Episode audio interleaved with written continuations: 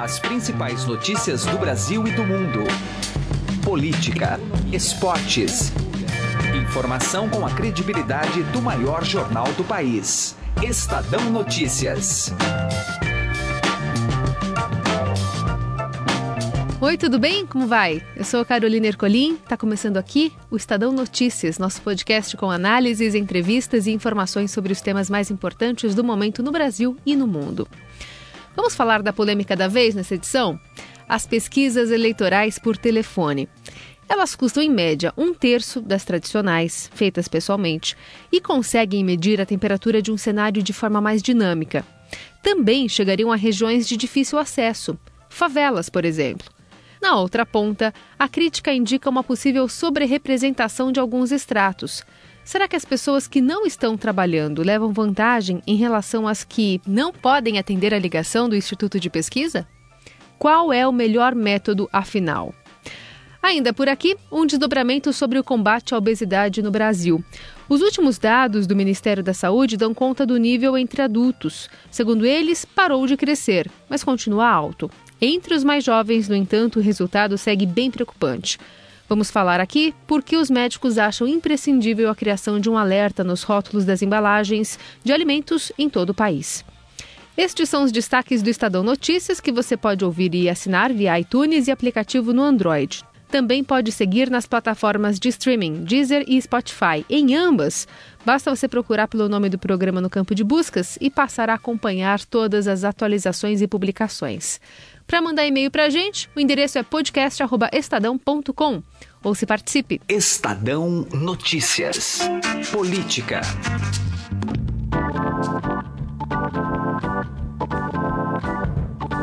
O crescimento de pesquisas eleitorais de opinião feitas por telefone, que são muito mais baratas que as tradicionais, né, os levantamentos feitos com entrevistas presenciais, acabou desencadeando uma discussão entre institutos que disputam o mercado, estatísticos, especialistas, temos conosco o professor Pedro Fassoni Arruda, que é cientista político, professor da PUC de São Paulo, para ajudar a entender essa nova polêmica. Que, aliás, resultou em uma representação na Associação Brasileira de Empresas de Pesquisa ao Tribunal Superior Eleitoral, afirmando que pesquisas por telefone não guardam a mesma validade que as feitas face a face. Professor, obrigada por estar aqui conosco. Qual a sua visão sobre esse assunto? É, são, na verdade, pesquisas feitas com é, critérios e amostragens muito diferentes. Né? Então, as pesquisas feitas é, tradicionalmente no Brasil são feitas levando em consideração é, a divisão do eleitorado por gênero, grau de escolaridade, é, faixa etária, é, outras variáveis também. Já a pesquisa que é realizada por telefone acaba não dando conta dessas diferenças aí no conjunto do eleitorado brasileiro fazendo com que também o resultado seja bastante diferente. Né? Só para dar é, um exemplo. Na medida em que, por exemplo, uma pesquisa feita por telefone não leva em consideração é, o grau de instrução ou a renda é, das pessoas que são entrevistadas, isso acaba sugerindo, é, é, alterando o resultado, né, na medida em que alguns candidatos podem ter a preferência é, maior ou menor num determinado conjunto de eleitores, né, como, por exemplo, aqueles que têm acesso a algum meio de comunicação. Pesquisas por telefone é, também são criticadas porque você coloca uma ordem, né? Você dita uma ordem para o entrevistado Exatamente. ali é, escolher, por exemplo, o número de candidatos à, à presidência da República e especificamente nessa atual conjuntura a gente tem muitos, né? Sim, né? nas pesquisas que são feitas presencialmente pelos institutos mais conhecidos, é apresentado ao, ao, ao eleitor um disco, né? Que não tem nenhuma ordem de preferência porque é, os candidatos, numa pesquisa, no caso, estimulada de intenção de voto, acabam fazendo com que nenhum deles apareça à frente dos demais. Já nessa pesquisa que é realizada por telefone, né, alguns nomes acabam é, é, aparecendo na, em primeiro lugar e isso pode até mesmo influenciar na, na manifestação de voto do, do eleitor.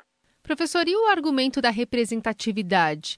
Já que, tudo bem, nem todos têm telefone, mas também é, essas pesquisas, elas alcançam um público em áreas perigosas, como algumas favelas dominadas pelo tráfico, ou ainda quando você fala em condomínios de alto padrão, condomínios de luxo, em que os entrevistadores também não chegam. Faz sentido? É, é um argumento que é utilizado por essas pesquisas, até que provavelmente vai ser utilizado para refutar é, essa ação que foi impetrada junto à Justiça Eleitoral. Né? É, é um argumento que procede, de fato, porque é, quem faz pesquisa presencial tem bastante dificuldade de é, entrar em contato com determinados segmentos. Esse que você falou são um exemplo. Né? Pessoas que moram em comunidades periféricas ou até mesmo em condomínios de luxo. Então, isso poderia é, ampliar é, o número de pessoas que participam dessa, dessa pesquisa, no entanto, sem estabelecer qualquer distinção qualitativa, o que seria uma desvantagem também. Esse modelo de, de ligação de pesquisa eleitoral por telefone, a gente sabe que já é usada para outras, outras finalidades, ela é comum no restante do mundo?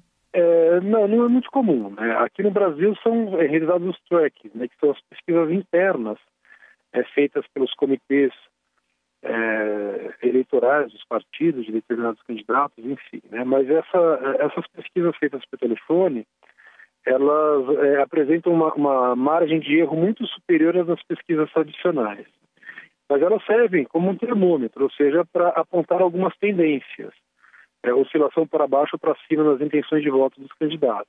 Né? Mas é, a, a, a, margem de erro é sempre maior do que nas pesquisas tradicionais. Até mesmo nas pesquisas feitas por institutos como Datafolha, Ibope, Vox Populi, apresentam margens de erro diferentes dependendo justamente da amostragem. Né? Uhum, uhum. Quanto maior for o número de pessoas é, ouvidas, é, menor será a margem de erro. É só o custo que é levado em conta na hora de se fazer uma escolha para encomendar uma pesquisa? Não, não é apenas o custo, mas a própria é, é velocidade. Né? Então, Geralmente as pesquisas que são realizadas, por exemplo, no conjunto de 4 ou 5 mil eleitores, acabam levando dois ou três dias para serem realizadas. Isso exige é, é, que percorra-se é, todos os estados da federação, no caso, por exemplo, da, da intenção de voto para presidente da República. Né? E até a compilação dos resultados, né?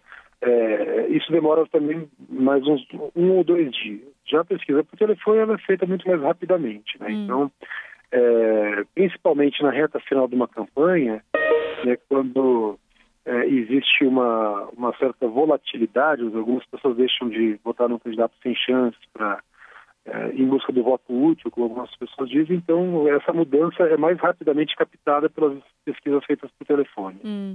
Então dá, dá para concluir que, na verdade, cada uma tem o seu valor e o seu uso, ou não? Cada uma tem o seu valor, mas enfim, é, é todas as pesquisas têm que ser analisadas sempre com bastante reserva, hum. independente se seja presencial ou por telefone também. Existem muitos casos eh, de pessoas que, de candidatos que eram como é, pesquisas davam como certa a vitória, ou, ou por exemplo, é, uma colocação no segundo turno e acabaram ficando de fora, inclusive. Então, uhum. tem casos históricos aqui no Brasil que institutos erraram, né? Não souberam prever né, uma mudança no comportamento do eleitor na véspera do pleito. Uhum. Então, na, na, sua avaliação, a gente deve ver muitas pesquisas é, dessa, dessa modalidade feita por telefone ainda nessa eleição? Eu acredito que sim, né? É, mas como é, foi mencionado no começo dessa entrevista, alguns institutos entraram né, com uma ação é, questionando justamente a divulgação desse tipo de pesquisa. Então, também, né, o futuro está em aberto, a gente não sabe qual vai ser a decisão da justiça uhum. em relação a isso. E também a, a questão é que a eleição agora, em 2018, tem uma, uma peculiaridade, ela será diferente das anteriores. Será uma eleição muito mais rápida, né? O, o tempo de campanha foi reduzido é de 90 para 45 dias, né? Então isso vai dificultar a renovação na política, mas ainda é muito cedo, muito prematuro para fazer um diagnóstico. Né? No momento, a grande maioria da população brasileira não está muito preocupada com a eleição, ainda mais nesse tempo de Copa do Mundo. Enfim, né? é, então, quer dizer, é, é, muitos candidatos, inclusive, esperavam já ter uma posição melhor nas, nas pesquisas, é, acabam tendo dificuldade para decolar. Então, o cenário está bastante incerto ainda. A gente vê uma situação de é, quatro ou cinco candidatos têm chances reais de chegar ao segundo turno. É, esses nomes ainda estão muito confusos, né? As articulações estão a todo vapor, até por conta das convenções e dos prazos ainda pelo TSE para se registrar a candidatura, né? E... Tanto é que é, é, é os, os, candidatos são chamados de pré-candidatos, né? uhum. né? Porque não foram confirmadas essas candidaturas, então tem essa, essa questão, e, e, e as pesquisas no momento, né, é, como não estão despertando a discussão aí junto à sociedade, acabam sendo, na verdade, é, é, é muito importantes para os comitês das campanhas eleitorais. Então, tem muitas candidaturas que, no momento, são vistas apenas como balões de ensaio. Lança-se o nome de um candidato para testá-lo justamente nessas pesquisas. Se ele não demonstra que isso é uma candidatura competitiva ou viável, ele pode ser substituído. É uma discussão que está acontecendo, por exemplo, é dentro do PSDB. Então, é, é, no momento, né, essas pesquisas acabam tendo é, um grande valor justamente para os partidos políticos para definir estratégias de campanha, lançar candidatos, até mesmo definir é, coligações eleitorais. Uhum. Mas, como eu já falei anteriormente, uma grande, a maioria da população brasileira, no momento, ainda não está discutindo é, com bastante entusiasmo a eleição que vai acontecer apenas em outubro. Muito bom, conversamos com o Pedro Fassoni Arruda, cientista político, professor da PUC de São Paulo, ajudando a gente a entender essa nova polêmica no Brasil. Cada, de tempos em tempos a gente tem uma. Essa é a, é. Da, é a da vez. Obrigada, viu, professor? Obrigado. Estadão Notícias.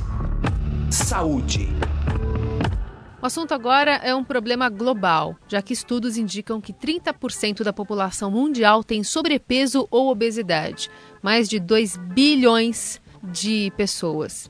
Enquanto isso, um em cada cinco também tem problemas com peso aqui no país. A pesquisa do Ministério da Saúde mostra que 19% da população acima de 18 anos das capitais brasileiras é obesa. O percentual é 60% maior que o obtido na primeira vez que o trabalho foi realizado lá em 2006. No dado mais recente, 54% da população também está acima do peso. Sobre esse assunto, a gente conversa agora com a doutora Maria Edna de Mello, doutora em endocrinologia pela USP e presidente da ABESO, Associação Brasileira para o Estudo da Obesidade e da Síndrome Metabólica. Prazer em tê-la aqui conosco, doutora. Tudo bem, eu que agradeço o convite. Bom, vamos falar então sobre esses dados recentes do Ministério da Saúde, mostrando uma explosão de casos. Perdeu um ritmo nos últimos dois anos de obesidade aqui no país, mas ainda levanta sinais importantes de alerta. O que, que a gente tem que prestar atenção? Por que, que teve essa estagnação, na sua opinião? Então, essa, essa é, um, é, um, um, um é um dado né, que é, existe uma diminuição dessa aceleração, né, desse crescimento, mas o número ainda é maior do que o anterior. Né? Então, não há nada para pra, a gente não comemora um jogo é, que, que, que, empata, né? A gente tem que entrar e tem que ganhar esse jogo. E, e essa, e, e, essa partida com a obesidade ela é muito difícil. Né? As estratégias de prevenção elas, elas não, são, é, não são implementadas na velocidade que a gente precisa, não é nem que a gente quer. E enquanto a gente não é, é implementar estratégias de prevenção, né, é, de uma forma ampla, a gente vai, ano a ano, continuar conversando sobre esses números que vão aumentando. Uhum. E empata mais nos adultos do que nos jovens? A, a obesidade ela é uma doença que ela é crônica e progressiva. Então, chama muito a atenção que eh, existe um aumento importante nos mais jovens, né? Então, até, a partir dos 18, a prevalência ela vai aumentando com a faixa etária até cerca de 60 a 65 anos. Depois, na senilidade, existe uma diminuição tanto por perda de massa é, é, é, muscular que os, os, idosos têm, mas também porque aqueles que são obesos eles tendem a morrer mais precocemente. A curva de crescimento entre os obesos jovens é muito mais alta. É, e, e a impressão que a gente que, que, que, atende, que fica na linha de frente recebendo esses pacientes, hum. é que cada vez eles vêm mais graves. Né? Então, presença de diabetes em adolescente é algo que aqui no Brasil não é tão prevalente quanto nos Estados Unidos, mas a gente já começa a receber um número maior desses pacientes nos últimos dois, três anos. Então, isso preocupa muito porque não é só uma questão de peso, é acima de tudo uma questão de saúde e também de qualidade de vida. É, e até porque se a gente vê esse salto de 49%, né, de 2006 a 2017, a gente percebe, como a senhora mencionou, que as políticas públicas não estão funcionando. A estratégia, por enquanto, não, não deu certo, né? Não, não está dando. Isso acontece aqui né, e acontece nos outros países do mundo também. Hum. Então, quais são né, as estratégias é, que são mais recomendadas em termos de prevenção? Né? É uma rotulagem frontal né, que faça com que o consumidor identifique maior, mais facilmente aqueles alimentos que podem trazer prejuízos à sua saúde, que são aqueles que são ricos em açúcar, gordura e sal. E nisso existe uma tramitação é, na Anvisa que nos próximos meses eu acredito que essa, essa rotulagem frontal, que deve ser a rotulagem frontal de advertência, seja aprovada. Então, isso é algo que já foi implementado no Chile, que já foi aprovado recentemente, eu acho que é, é na semana passada, no Peru. Então, a gente tem é, alguns países da América Latina que já estão à frente.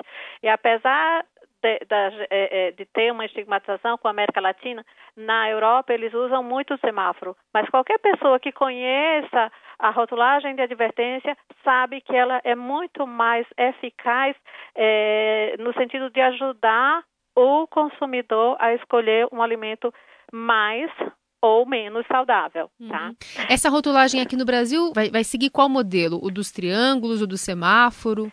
A Anvisa ela já se colocou como a, a como como, como melhor opção a de advertência. Então, na, na advertência existem alguns modelos. Hum. Então, tem o modelo de octógono, tem uns que são vermelhos, tem outro preto, e tem o do triângulo, que é o modelo que foi desenvolvido pelo IDEC, né? Hum. Que aparentemente é um modelo que tem um, um investimento em termos de desenvolvimento visual maior do que o do octógono. Entendi. Mas é, o que é importante é que com aquele símbolo, né, você não precisa nem ler. Você passa o olho, você vê tem um, tem dois, tem três. Então, quanto maior o número de triângulos, então maior o, o, o, o, o a, a, pior a qualidade daquele alimento em termos nutricionais. Uhum. Então fica mais fácil. Doutora, a sensação é que as pessoas estão tendo mais acesso à informação, sabem o que é melhor comer, o que é melhor evitar. Ainda assim, os números não demonstram isso. Por qual razão? Eu, eu, discordo quando as pessoas falam que todo mundo sabe. Hum. Porque quando a gente senta e vai conversar com o paciente, a gente, é, a gente percebe e ele também percebe que ele não sabe. Hum. Então, para a maioria da população, o macarrão instantâneo é igual a qualquer macarrão. E não é. Né? É uma sensação de conhecimento. É uma sensação de conhecimento. E, e com essa, essa com a, o, o, o, advento das redes sociais, então esses conceitos, ele, alguns conceitos acabam reverberando, né? Uhum. E até mesmo o, o fato da pessoa reconhecer que não sabe, às vezes é, é, é, é uma forma dela ser é, diminuída é. com relação aos outros, porque muita gente se acha e que sua opinião é mais importante e que é o que a gente acaba vendo, infelizmente, com, com, com muitas colocações que são feitas nas redes sociais. É. Mas é preciso é, ter humildade, né? para ter humildade e ter é, perseverança para buscar melhores informações. Então, pro, procurar profissionais que não prometam milagres, porque não existe cura para obesidade, nem mesmo com a cirurgia. Né? Então, é uma doença que é crônica, é recidivante, é progressiva, então a gente vai ter pacientes muito bem controlados, mas é, que se livre é, é, é de uma vez por toda da, da, doença é muito difícil, principalmente aqueles pacientes que são mais graves. Uhum. Né? Agora, com relação à questão da prevenção, a gente tem a questão da rotulagem. A Organização Mundial da Saúde e as organizações internacionais recomendam a taxação de bebidas açucaradas, que é algo que já foi implementado no México, no Chile também. Então, vários países da América Latina estão muito à frente, né? E aqui no Brasil a gente tem até é, que a gente identificou agora que tem um subsídio para a indústria de refrigerantes. Então, no mundo todo se fala em taxação, né? E aqui no Brasil existia um subsídio que agora existe uma certa discussão, porque aí entra na questão econômica, mas por falar em questão econômica, a obesidade ela tem um impacto econômico muito grande também. Sim. Então, isso precisa ser muito bem avaliado, porque se é para subsidiar, vamos subsidiar frutas, verduras e legumes, porque é isso que a população precisa comer muito mais. É. Quando a senhora fala isso, me lembra aquelas conversas que a gente tem com as pessoas na rua. Fala, olha, eu não como mais pão. Não, cortei pão, carboidrato, agora sou como tapioca de manhã, no café da manhã. É mais ou menos isso, né? As pessoas elas têm um raciocínio que faz facilmente, com estalar de dedos, as coisas melhorarem. Na promessa, ao menos, né? Isso vem dos modismos, né? Uhum. Então, tira o glúten.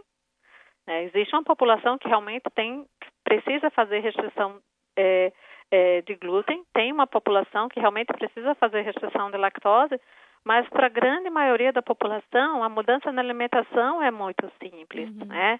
É restringir o consumo dos alimentos industrializados, é ter pelo menos uma refeição por dia de arroz com feijão, é consumir quatro a cinco porções de vegetais por dia. Né? Então, eu acho que a informação que a gente precisa passar, ela precisa ser mais direta, uhum. no sentido de alcançar as pessoas, porque eu, eu vejo também que se as pessoas não estão entendendo, né, é porque a, informação não está sendo passada da forma adequada. Então a gente precisa saber, a gente precisa aprender a trabalhar isso. Muito bem, conversamos com a doutora Maria Edna de Mello, que é presidente da ABESO, Associação Brasileira para Estudo da Obesidade e da Síndrome Metabólica. Doutora, muito, muito obrigada, viu?